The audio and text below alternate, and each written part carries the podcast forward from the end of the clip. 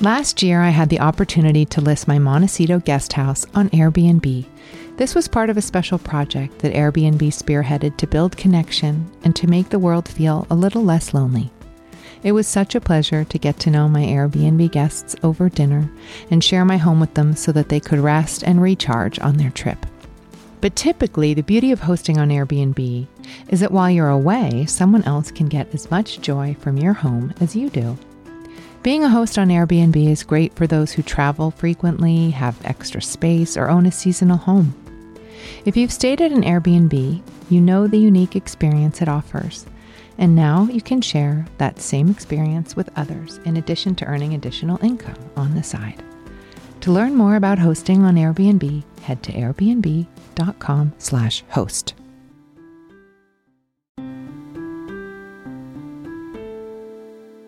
Hi, and welcome to the Goop podcast. I'm Elise Loehnen, the Chief Content Officer here at Goop. If you've ever wondered what you're supposed to be doing with your life, I think you're going to appreciate today's conversation. First, though, a little appreciation for the team at Flow who are bringing you this chat.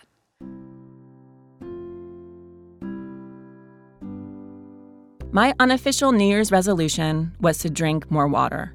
Six months later, I'm pretty proud to say that I've been sticking to it, and it's gotten easier since Goop teamed up with Flow. Flow is naturally alkaline spring water. It's packaged in sustainable paperboard packaging with a plant based cap. It contains more healthy minerals than most bottled water, and it comes in organic flavors like cucumber mint and blackberry hibiscus.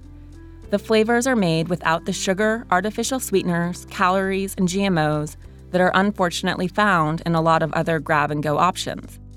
To see why people love Flow, head to flowhydration.com and enter code GOOP30 at checkout for 30% off your order or first month of subscription so you can have Flow delivered right to your door. Don't hold anything too tightly. Just wish for it, want it, let it come from the intention of real truth for you, and then let it go. For me, our soul is like it's unbound, it's limitless, but we will use words to limit ourselves. When people stop believing that somebody's got your back or Superman's coming, we turn to ourselves, and that's where you become empowered courageous participation attracts positive things. I'm Gwyneth Paltrow. This is the Goop Podcast, bringing together thought leaders, culture changers, creatives, founders and CEOs, scientists, doctors, healers, and seekers, here to start conversations. Because simply asking questions and listening has the power to change the way we see the world. Today is no exception. I'll let Elise fill you in on her extraordinary guest and I'll come back after their conversation to answer a question from one of you. If you have a question you'd like me to get into in our next round of Ask Me Anything, send it to us at Goop on Instagram or Facebook. All right, over to Elise. Dave Evans teaches in the product design program at Stanford. He's the co author of the book Design Your Life, a guide that teaches us how design thinking can help us build a fulfilling and joyful life and career. Dave's mission in life is to help organizations build creative environments where they can do great work and love doing it.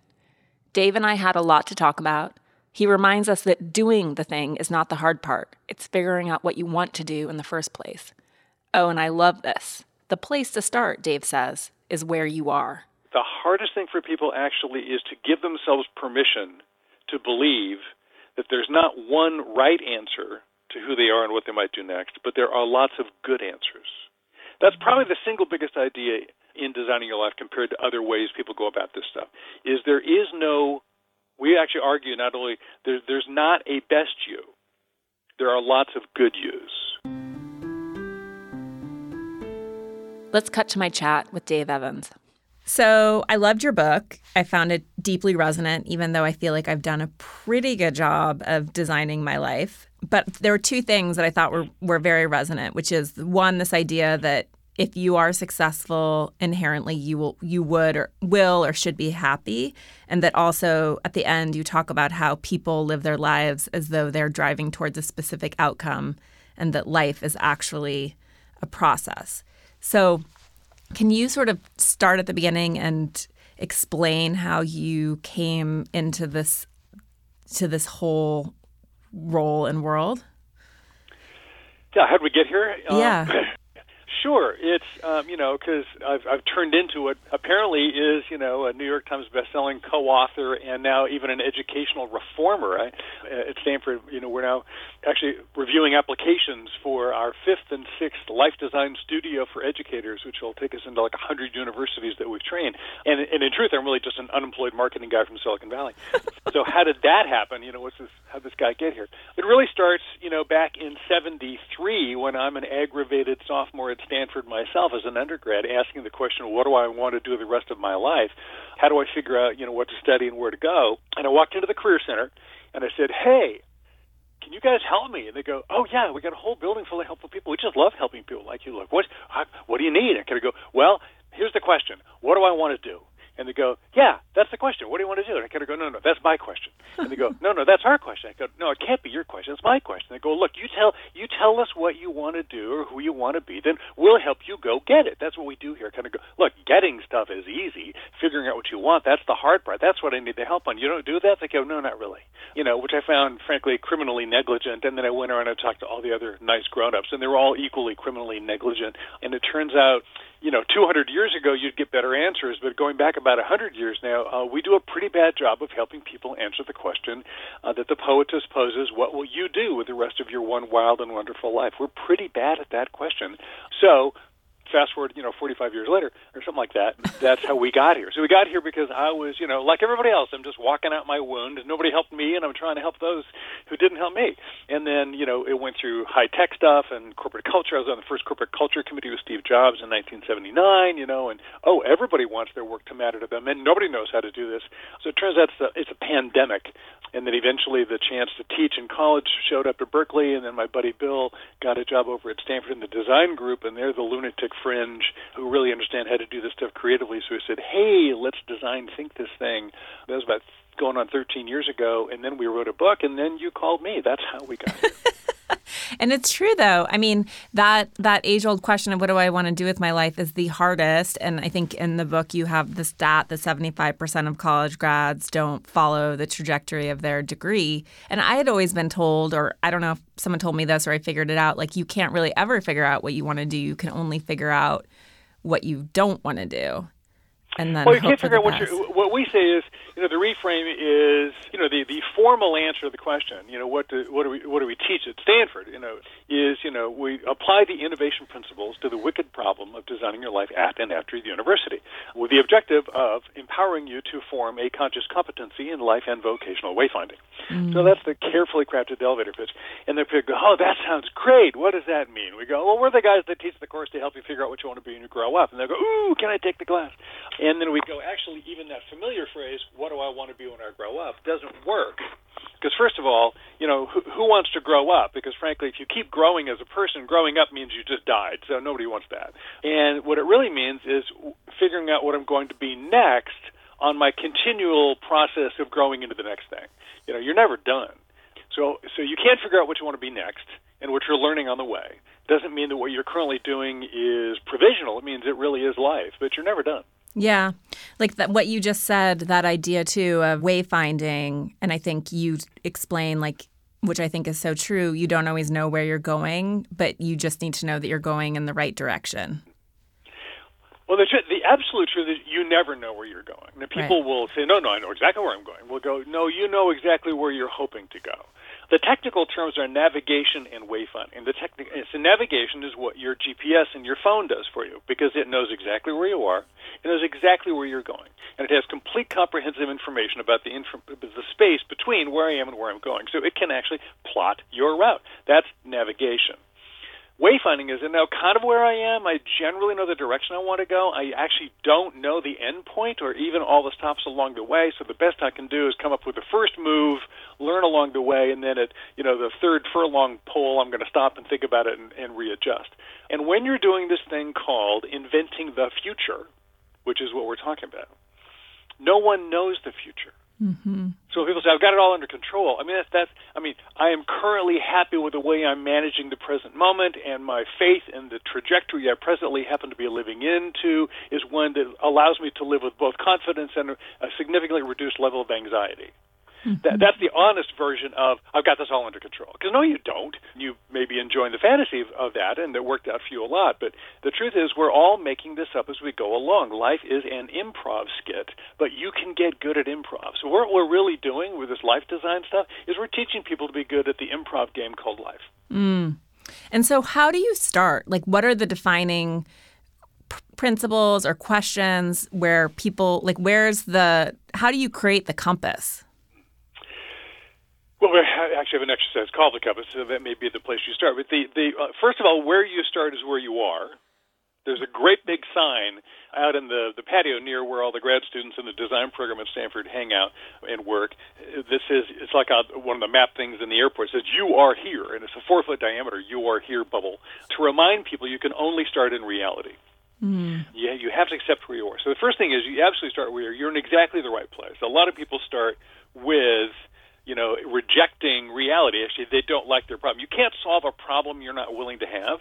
Mm. So if you don't like where you are, you know what you really have, and people describe their problem. What you realize is they're not really describing their problem; they're describing their problem with their problem.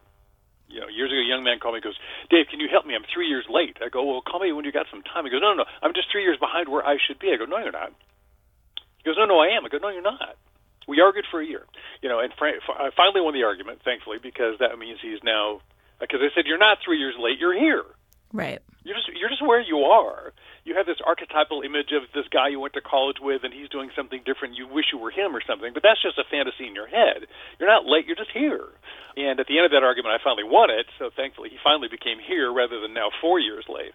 So the the first thing is you really do have to start where you are, and you have to get over that that's problematic. It may have some challenges, but there's nothing wrong. Mm-hmm. And then whether the first thing to do is to start curating your curiosity and discover your interests, or whether it's to start go out and prototyping by talking to people and trying stuff, or or, or maybe it's really thinking through what your values are that want to inform this thing. There are variety, you know, we have a whole bunch of tools and ideas that we talk about that can can be a variety of them can be the right starting place. We we don't have a script. We talk about a framework, not a system. It's not here's the ten steps to happiness. Do them in order, and all will be well. It's nowhere near that prescriptive. People are way too complex for that. We give you ideas. We give you tools. You grab the right one. Do the right thing at, at the right time. So let's start. Let's start with one. So you talked about being curious. Is that sort of the same as like having a beginner's mind? They complement each other, but it's not quite the same. You could ha- you could be curious without a beginner's mind, and you could uh, you could have a beginner's mind and not be curious, but that's kind of weird. So in the former case, you're curious without a beginner's mind. There's a lot of that going on. Like I'm really curious where people will pay me the following to do exactly what I have in mind. Mm. Okay, that's kind of curious, but I'm not open. Right. Most people start with the answer, not a good question. Curiosity is wanting to know things, and that's great. We love curiosity. It's our number one preferred mindset. And then there's open mindedness, which is an availability to receive things as they are. It's, uh, it's an a priori commitment to reality. It's a, we, we say step, step zero is acceptance. All right, do you have an accepting and open, curious mind? If you've got an accepting, open, curious mind, you're in great shape because now you're really teachable. You can really learn things. You know, everything's your friend. There is no bad news. It's all just news. If we get a little more objective, we get a little more patient, we get a little more accepting, the game changes rapidly. Now, it's not all just mind games. You know, we we talk a lot about mindset. But then you got to start doing stuff. I mean, we do. A, we have a couple of points of view that are probably different than a lot of other perspectives out there that hopefully people can get their hands on and get busy with pretty quickly. Right, and you mean some of the more formal exercises within the book that sort of push on those, sort of start defining what it is that. Yeah, because yeah. you can't think your way out of this, and you can't just think your way out. You the, the the essence of design thinking is is you know prototype iteration is behavioral. We argue that you build your way forward. You don't think your way forward. You don't analyze your way forward. Thinking and analysis are great, but they're not enough. And particularly when you're doing this thing that's never been done before, called your future self in the future world, you can't analyze it. Right. Because it's not there yet. There's no data because it doesn't exist yet. So what do you have to? You have to try stuff. So that's where you know, we get into this curiosity thing. We get into these these uh, prototype oriented behaviors that have to do with getting out there and trying stuff. And by trying, I mean that that's the idea of essentially I know this is a, a big part of it, but the informational interview, or I can't, I don't remember exactly how you articulate it, but the idea that you go out and you start interviewing people whose lives are interesting to you. Is that Is that exactly? Yeah. Yeah. When we, when we, we, in fact, one time we, back when the book was being released, we did, you know, we're on the road a lot, and we were about to go on an early morning television show in Toronto, Canada, and the producer grabs me by the shoulder, standing behind a TV camera, because it's all live, and he says, "By the way, we're behind. Your seven-minute slot just dropped to four. I need the book in one sentence." And I turned to him and I, and I whispered, I said, "Dude, we're we're university instructors. We pretty much don't do one-sentence answers." And he goes, "Well, then you're off the air." And I said, "Give me a minute." so, and I came up with, in fact, the what we now call the Keep It Simple system, the KISS system, which is if you want the whole book in a sentence, here it is. In fact, it's four short compound sentences. Get curious, talk to people, try stuff, tell your story. So get curious, talk to people, try stuff, tell your story. And I can explain sort of why that's generative and why that cycle really serves you. It's, it's a virtuous rather than a vicious cycle. But those, those get curious is tap into the energy that will keep you moving. And then the next two are both prototyping. Talk to people and try stuff. So again, we believe that prototypes are really the way to go, and prototypes in order to learn something about that thing you know you don't know enough about yet. Not prototypes to prove that you're right. Like this is just about ready to go. Let me test it. That's a different kind of a prototype. We do learning prototypes in design, in design thinking. And and so in life design, what would those prototypes be? Well, they're really two things. They're a conversation. Talk to somebody. Hey, what's it like to be an interviewer in the, the, the post-internet digital world? You know, talk to me about that, Elise. How'd you get into doing this? Get the story. That's the informational interview, or what we call the life design conversation and then try stuff is you know sit in shadow make a little make a little hands on experiment with it. You know we we use the reference that one woman we know jumped out of the airplane of having been an hr exec for years and went all in you know and bought a defunct deli and totally remodeled it and turned it into this tuscan deli and and uh, and cafe which was her long long-standing dream and did to great success. Actually pulled it off. Except of course, then she realized she hated it, and now she's stuck with a successful restaurant she has to run. And we said, hey, you could have prototyped that. You know, try catering on a weekend, maybe once. You know, go go work as a you know as a waiter or a bus person in the kind of place that's what you have in mind, and see if being there eight hours a day is something you really want to do. There's a lot of cheap ways to try this thing, which we call set the bar low and clear it. So the whole idea about having these conversations is, it turns out you know, you can have a pretty significant experience not by getting research data. So having a conversation where all you're really doing is, well, how much do you make, and do I need a graduate degree, and and you know, t- you know, the fa- I had to get facts from people, you know, that I never got out of the waiting pool. Mm-hmm. Uh, but I would say, well, gee, how'd you get here, and how's it, how's this work for you, what were the surprises, and tell me the story. It turns out the most effective way to generate um, your own curiosity, and particularly at the end when you're trying to actually make a move, the best way to get a job is not to ask for a job, is to ask for the story. Mm. No, that's there's so old, true. There's an old line of venture capital that says, you know, if you want, if you if you ask for money, you'll get advice. If you ask for advice, you might get some money. Mm-hmm. And the uh, and the mirror of that in this is, you know, if you ask for the story, you might get a job. If you ask for the job, you actually just get rejected. Yeah. um, so it's really all about the, get Last year, I had the opportunity to list my Montecito guest house on Airbnb. This was part of a special project that Airbnb spearheaded to build connection and to make the world feel a little less lonely. It was such a pleasure to get to know my Airbnb guests over dinner and share my home with them so that they could rest and recharge on their trip. But typically, the beauty of hosting on Airbnb is that while you're away, someone else can get as much joy from your home as you do. Being a host on Airbnb is great for those who travel frequently, have extra space, or own a seasonal home. If you've stayed at an Airbnb, you know the unique experience it offers. And now you can share that same experience with others in addition to earning additional income on the side. To learn more about hosting on Airbnb, head to airbnb.com/host.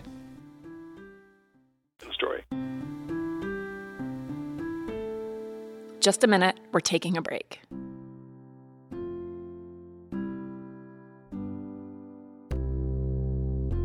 My job at our InGoop Health Wellness Summits is to man the chat room with Gwyneth. GP typically does the first and last talks of the day, and then I moderate the panels and one on one conversations in between. You've probably heard one of those on the podcast, as we've recently been sharing some of our favorites from our last InGoop Health in LA. It takes a village, maybe a city, to bring those summits to life. And one of our partners in wellness has been the team at Flow, who is joining us for another InGoop Health the weekend of June 29th in London. My team jokes that Flow's naturally alkaline spring water is the secret sauce that keeps me from passing out on the panel stage after moderating several back to back conversations. They also know that I could probably go all day without drinking any water if I didn't have Flow on stage next to me. What's so great about Flow? Here's what I've learned Flow is naturally alkaline spring water with a pH of 8.1, meaning its minerals come right from the earth. Minerals like magnesium, calcium, bicarbonate, and potassium provide the alkalinity and electrolytes. In other words, you're getting the good stuff. Flow has six organic flavor blends, like my new favorite, blackberry hibiscus. They're made without juice, sugar, sweeteners, calories, preservatives, or GMOs. Again, just the good stuff.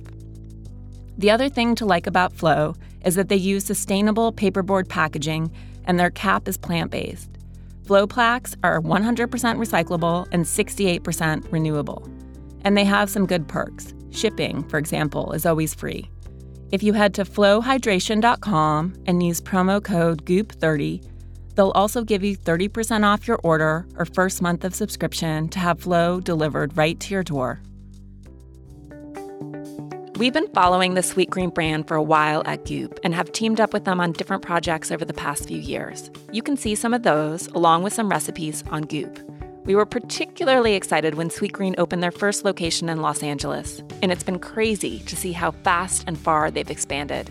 Today, Sweetgreen has about 95 restaurants and over 4,000 team members who make seasonal salads and bowls from scratch using sustainably sourced ingredients. Sweetgreen is really at the forefront of redefining fast food in a way that's healthy, smart, and fun. Their menu changes with the season, and they put a lot of thought into how and where they source their ingredients. The menu that's out now is their early summer menu. There's a seasonal elote bowl with roasted corn and peppers, warm quinoa, more veggies, and spicy sunflower seeds. That one might be my current favorite. But the blueberry summer salad with blackened chicken and a smoky vinaigrette is also solid. If you don't already order Sweetgreen religiously for lunch or take your family there for dinner, head to sweetgreen.com and check out the closest Sweetgreen to you. And to make ordering even easier, download the Sweetgreen app.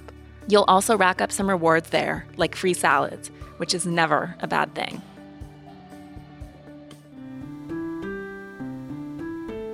Okay, let's get back into it with Dave. It's interesting just thinking back to my own college experience and then being pushed out into the workforce at a time when the economy was in the shitter and trying to understand what my options were that loosely aligned with things that I and I just made a leap. I did sort of accidentally sort of what you talk about which was prototyping a career. I had this idea, maybe I want to be a costume designer, which now in retrospect is kind of hilarious, but I managed to get an internship on a TV movie and so I got to experience what it's like to sit on set and stuff my face with craft services and read. And at first I was like, this is so fun. And then by the third month, I was so bored. And then I obviously, waiting, yeah. yeah, but it's true. It, I mean, I can't imagine if I, it, and this happened to so many of my friends, particularly in tough economies, they all pursued law school because it seemed right. like a totally reasonable thing to do with job security. And many of them are not practicing law because it was miserable. So yeah, yeah, probably unhappy. You know, what, uh, what are often referred to as recovering lawyers are probably the you know, reco- recovering lawyers and recovering architects are probably the two professions we hear from most often. It's like you know, I think I love the field, I hate the I hate the career. Yeah, my husband yeah. was uh, went to school for architecture. That's funny. Uh, he's not a practicing architect. Even, even when law school is working, and right now by with the way it's not. I mean, the, the national average placement coming out of a JD program as we speak is twenty percent. Wow, it's yeah, wild. Higher, it, yeah, and uh, if you if you want to, if you're in the top ten schools, of course you get a better shot. But I mean, it's a bit of a bait and switch right now. And yeah. even even when placement rates were much higher, on average, 50% of people who possess a JD degree, a juris, doctor of jurisprudence, don't pass the bar, and don't practice law. Yeah, and you this know, so the perception of what it is versus what you think it is is huge. Yeah. And the whole design thinking and trying to figure these things out is also so critical to women. And we've talked about this a bit on the podcast before, but, and this is the same situation for many of my friends. You end up in a job, you Yep. don't really like it, you get married, you decide to have children, and then the idea of going back to this job that you don't really like is unappealing and so you leave and then trying to make a lateral move into a different industry post children becomes herculean and impossible and then we just are you know obviously we're losing far too many from the workforce and they're sort of in this position of casting around trying to start over because they don't want to go back no it's really tough i happen to be one of my features is I'm, I'm old. I'm old. I'll be turning 66 in a couple of weeks. I've got five adult grand, five adult kids and seven grandchildren. So I, you know, I'm pretty close to a lot of young working women, you know, who are facing exactly the kind of thing you're talking about. And my wife went through that. I mean, she was the IBM first female mainframe sales rep many, many years ago. So she was a wow. feminist 1.0 for a long, long time.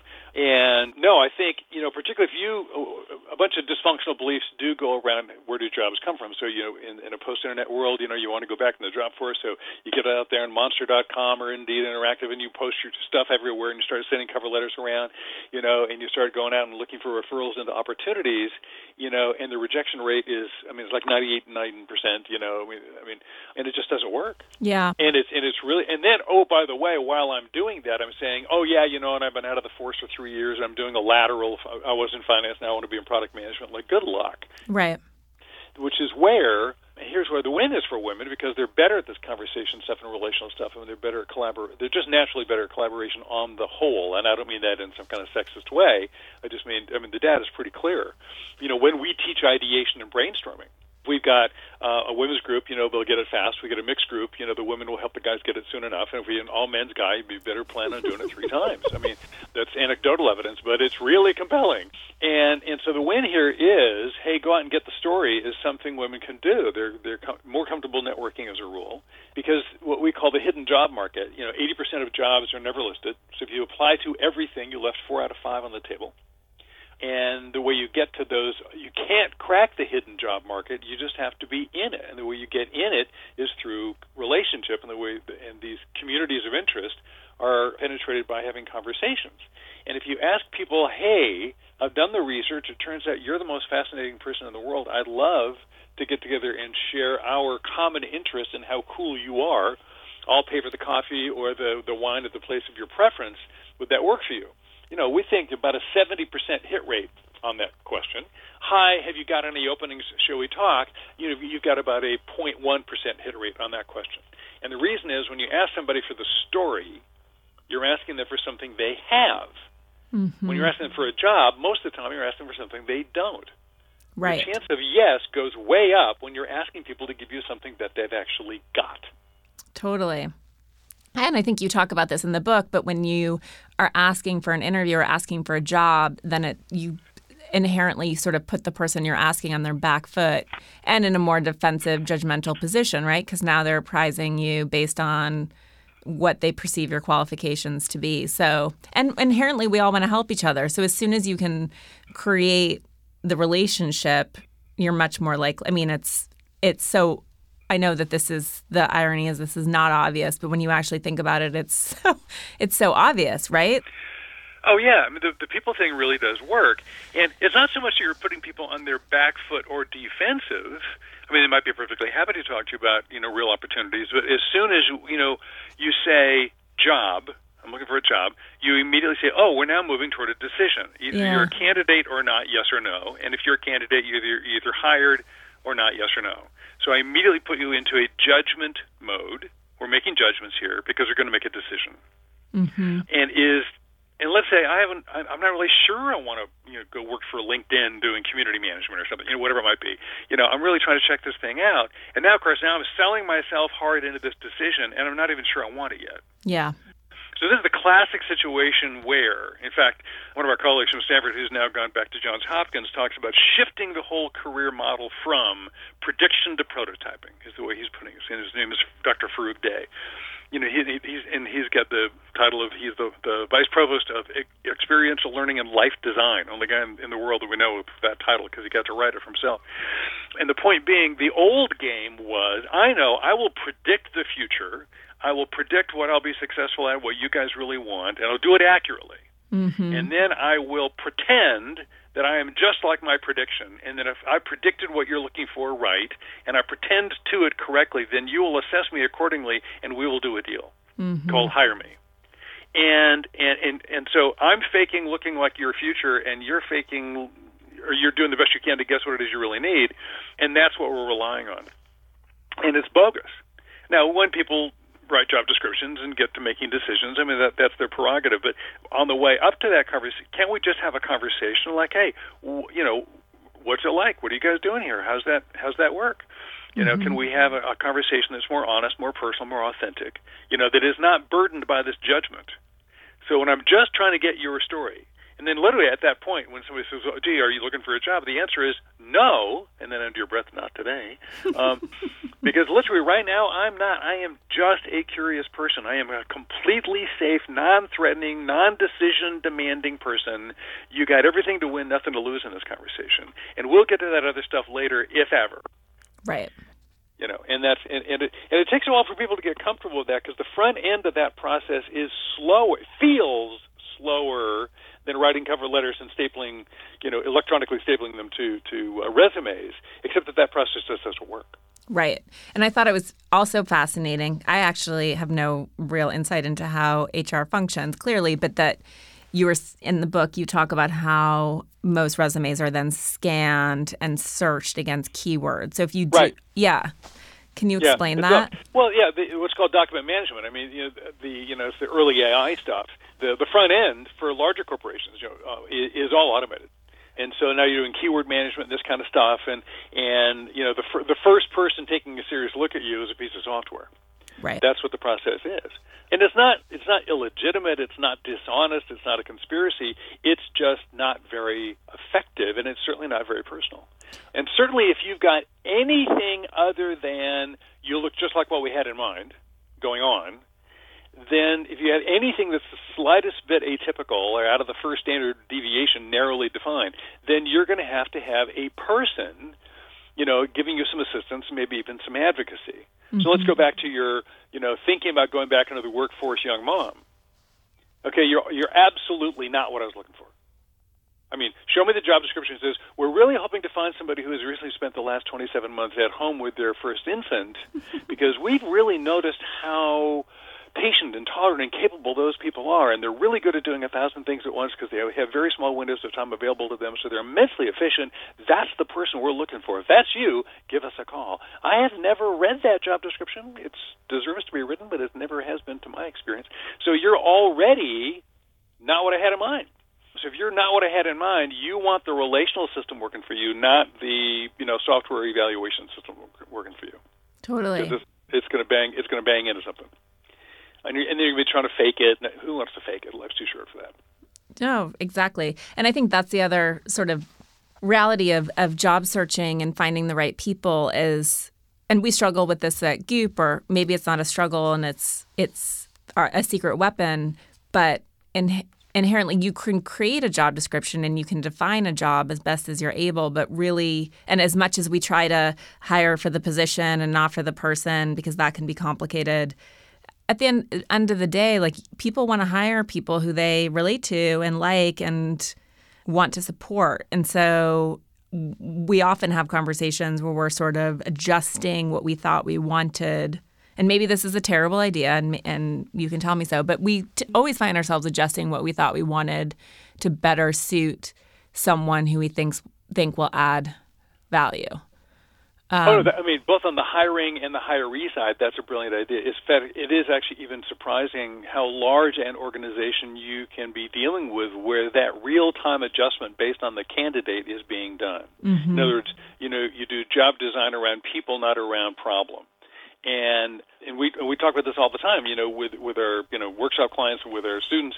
Look, you know, in addition to finding the cool job you couldn't have found any other way because it was a person to person availability, you're in the conversation and they're standing there and and and you're and you're having this just exploratory conversation about what's going on in the field and gee, I don't know much about microfluidics. You know, what are you guys doing here at you know Acme titration or whatever it is? and they go and and you talk about what you've done and some of the ideas you have, but the industry, gosh, you know, that is really what we need to be doing. It's not really CRM we need to be doing doing, and he really needs to be doing this partnership relationship, you know, community management. That's it's really different than than CRM. The guy stands up and you know shouts over the cubicle, "Hey, hey, Anna, come over here a minute. You know, remember the thing we were talking about about getting a position open up for so and so. And you know, I think what we ought to be doing because you know because because you know Elise here, she she really knows how to do this stuff, and it just made me realize if we change the way we're thinking about this, I think we can kill two birds with one stone. What do you think, Anna? And Anna goes, that's totally obvious. Let's do that. And you just watched a job description and the redirection of an employer requisition with your name on it come into being. Right. That happens all the time, all the way from the. In fact, it's actually more likely to happen in some big corporations where you're talking to a decision maker than it is in small corporations because they have lots going on. Sometimes it may happen in a real small company because hey, there's only ten of us, and and you know each person we add is frankly just you know another 160 pounds of energy. what can she do? You know, whatever it might be. And so there's a lot of flexibility there. But no, you know, increasingly people hire people, not, they don't just hire job descriptions. And it's much easier to get to that outcome mm-hmm. by being in this exploratory conversation process. We're going to take a quick break.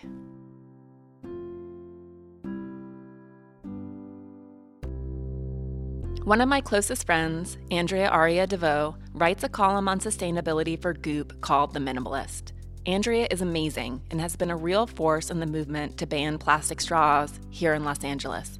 She's made me a lot more conscious of how much plastic gets used daily and is a big reason why I try to avoid plastic bottles and cups. Which is also why I love Corkcicle. If you haven't tried it yet, Corkcicle is a modern lifestyle brand that makes good looking drinkware. They use stainless steel, and their design is really thoughtful and fun. There are many different color options, from neutrals to black to prints to bright neon and the drinkware has flat sides, which are easier to hold, as well as a non slip silicone bottom and extra insulation, so drinks stay at the temperature they're meant to be at.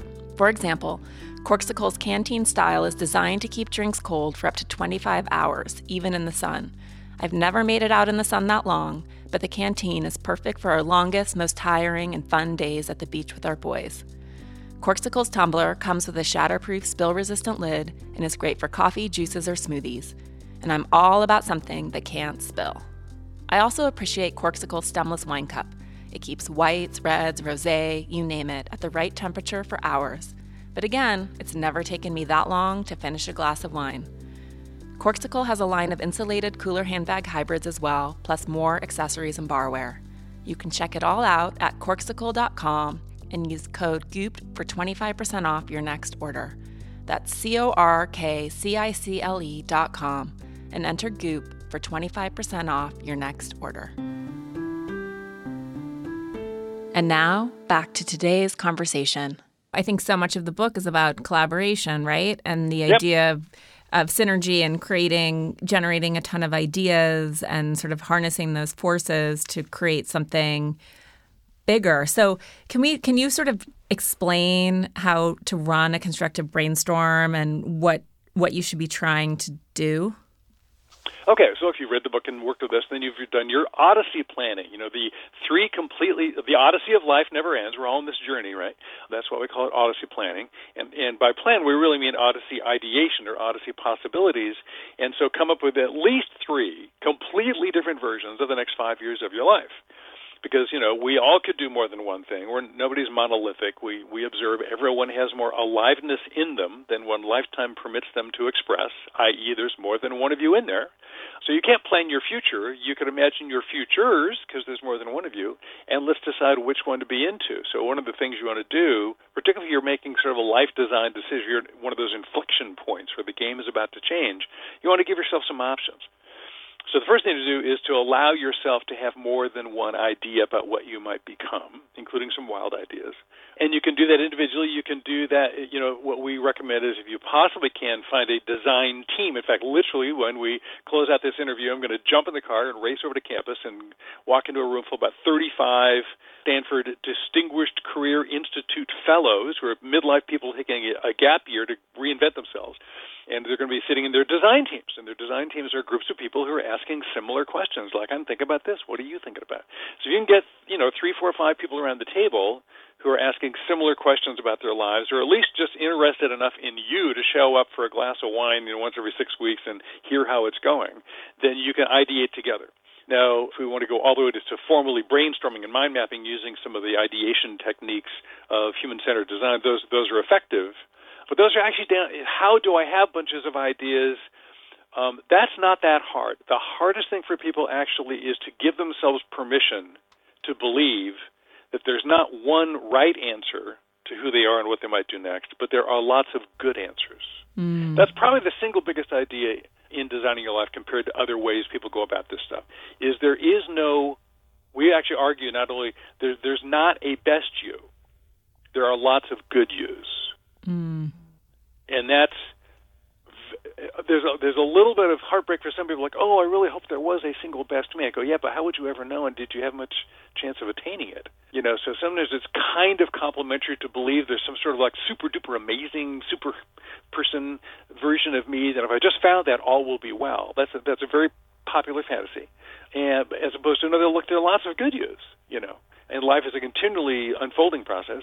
So we're doing the best we can as we go along. And if you bump into some of those good views and bring them into you know decent levels of reality along the way, you're doing a killer job. That's that really is that really is doing a great job. So the, the the most freeing thing to ideate is to realize there isn't a single right answer. There are multiple possible answers that are good, and I don't know even which one of those I'm most attracted to or is the most available yet because, of course, I haven't been there. So that's why our tools help you go try these things out, or as we say, sneak up on the future. Hmm. Maybe this is a curveball, but when do you know that you're at sort of the end of the road with what you're currently doing? Like what what seems to be the red flag moment for the people who come to you? So how do you know when you know, you know? Yeah. Yeah, that's the question. How do you yeah. know when you know? You know? Yeah. So, you know, so we talk about that. We talk about decision making. We talking. We talk about knowing. You know, because uh, that's an issue. There's a there's a chunk of the book that chats about that a little bit. We're bad at that too. You know, this this even even knowing what's going on. Part of that would be if I'm. Ref- this is why in our what we call the Good Time Journal we reflect on how engaged and energized I am and we explain what, you know how, how involved what am I doing and how energy giving versus energy draining is it. And if I notice that I'm you know at best moderately engaged some of the time and mostly disengaged a lot of the time, and I'm virtually never energized, that's not very life giving, you know. And and and there's no prospect of that changing. Well, okay, how stuck? Now, you know, we, we talk to people who don't have choice you know, I mean, they're they're they're essentially economically oppressed. Okay, so we have to design out of that. That's a different issue. But let's say you've got choice. You've got some some capacity over your circumstances. You know, it's not life giving at all. I mean, certainly if it's you know morally, ethically, or abusively toxic, I mean, get the heck out of there. Life's too short for that. But it's um, very often when we talk with people, and this is again anecdotal, but we get to be in conversations with literally thousands of people. People will often describe not so much it's time for me to leave the work, but they'll have the experience that the work has left them. Mm-hmm. Interesting. You know, you're you're driving along. I mean, I mean, I've got a version of the story. Bill's got Bill's got a version of the story when he was driving down 280 on his way to Apple years ago, and he suddenly realized it wasn't his anymore. This isn't mine anymore. I'm, I'm this is this thing in my hands. Like I've got this job in my, I've got this career. My, I've got this wonderful work I've done. He helped launch what we now call laptops. He helped invented the laptop computing industry. You know, and suddenly it's like this isn't mine anymore. Mm. Yeah. You know, I was I did you know independent consulting for years. I had just been with a client. We'd had a bunch of ideation. We'd wiped out a bunch of whiteboards, you know, which was my favorite thing to do. And I turned and walked out the door. And literally, as I'm walking toward the front door of the building, it was like somebody turned the lights off inside my body. The whole thing kind of went, you know, like fade to black. You know, and we're like, what was that? Did I just get sick or something? And I suddenly realized I always have this immense buzz. I'm, I'm you know, painfully extroverted, you know, and so when I get in an ideation space with a bunch of bouncy people, I mean, my my little Tigger dial just goes through the ceiling and lasts for a long time. I got a nice long half life on that, and the half life on my Tigger buzz coming off a fun meeting was like one minute, and I went, "What is that?" And I just started paying attention, and it happened over and over again. I said, "You know, here's what I notice is is the you know you know the universe or God or, or my soul is giving me enough energy to serve the client, but there's nowhere near enough for me to keep on. Apparently, I'm just doing this for them. It's no longer you know serving me. Not that it, life's about me, but if I want to do something that's a collaborative outcome and everybody's winning, I got to be doing something else. I mean, I can do the work, but but my relationship with it is over. So what happens is just a reflection. It's not this rule like you know when the following three things happen, then you're done, or or what have you. It's it's usually a form of knowing that's not cognitive. You know, we have lots of ways of knowing, an emotional knowing, and intuitive knowing, and social knowing, and so on. Uh, I'll end on this one, which is: Have you had the experience of you know you fi- you finally make a very important decision? You know, like yes, I'm going to marry him, or yes, we're going to start a family now, or or I'm going to buy the Tesla. You know, I mean, whatever it is, right? Some decision that you thought was important and you've been agonizing over for a little while, and the person listening to you, a really good friend or an intimate or a partner, says, "Oh, finally," and you go, "What do you mean?" Kind of like, "Well, you know, we we've we've known that decision about you for three weeks now. We're just waiting for you to catch up to yourself." and a lot of people have had that experience. They kind of go, well, I mean, that happens to me all the time. And I go, what, what, where do you get off saying that? I mean, I, if I didn't know, how did you know? They go, are you kidding? And so what people observe as you talked about that thing is they hear within the way you're speaking about things and your body language that you have landed you ju- your brain just doesn't have enough rational permission yet, or you haven't made the argument yet, or you're you you feel obligated to vet the contingency alternative analysis more thoroughly because we're so cognitively driven these days and so quantitatively oriented. Um, and so sometimes when if you're on the fence about whether or not something's time has come or has ended, ask the people who know and love you what they think is true of you and see what you hear. Mm. Sometimes they'll know, they'll hear your soul before you have permission to, particularly if you've got a noisy head. And these days, you know, with all the media we're consuming too much of the time, almost everybody's head is too noisy. Thanks for listening to my chat with Dave Evans. For more, go to designingyour.life and see his book, Designing Your Life. It's such a helpful and fast read if you're feeling stuck with a life decision or need some help defining your purpose and don't we all? Now, over to GP for today's AMA. Haley asks How do you prioritize work obligations, personal relationships, and time for yourself? I find myself wanting to be fully dedicated to my work and my fiance, which includes planning a wedding. But I have so many friends across the world that I want to catch up with, but at the end of the workday, I want to do anything but be on the phone. How do you make time for friends near and far without making it feel like another task on your to do list? I think the first thing to remember is that true friendship really does stand the test of time. And, um, you know, my best friends I've been friends with since my childhood.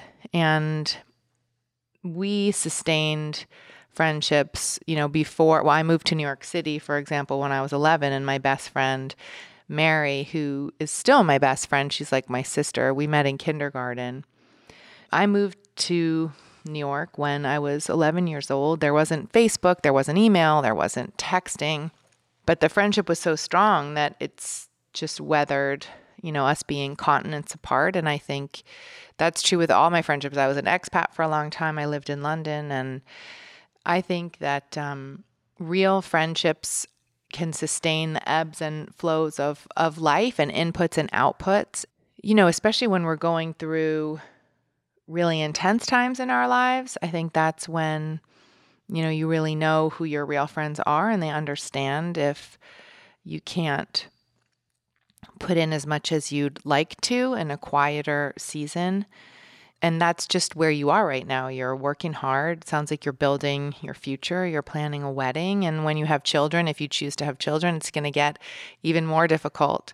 So, what I try to do is plan a couple of girls' trips. I have a couple of girls' groups that I make sure I have dinner with at least once a quarter. It's very nourishing for me to be with them. And, you know, just a quick text every once in a while, just saying, even acknowledging how you feel about being absent or less present in the in the friendship goes a really long way just to say hey you know i'm i'm underwater right now i'm overwhelmed but i love you that puts a lot of of money in the friendship bank. Thank you, GP. If you have your own question you want GP to answer, drop us a line at Goop on Instagram or Facebook. That's it for today's episode. If you have a chance, please rate and review. Hit subscribe to keep up with new episodes and pass it along to a friend. Thanks again for joining. I hope you'll come back next week for more And in the meantime, you can check out goop.com slash the podcast.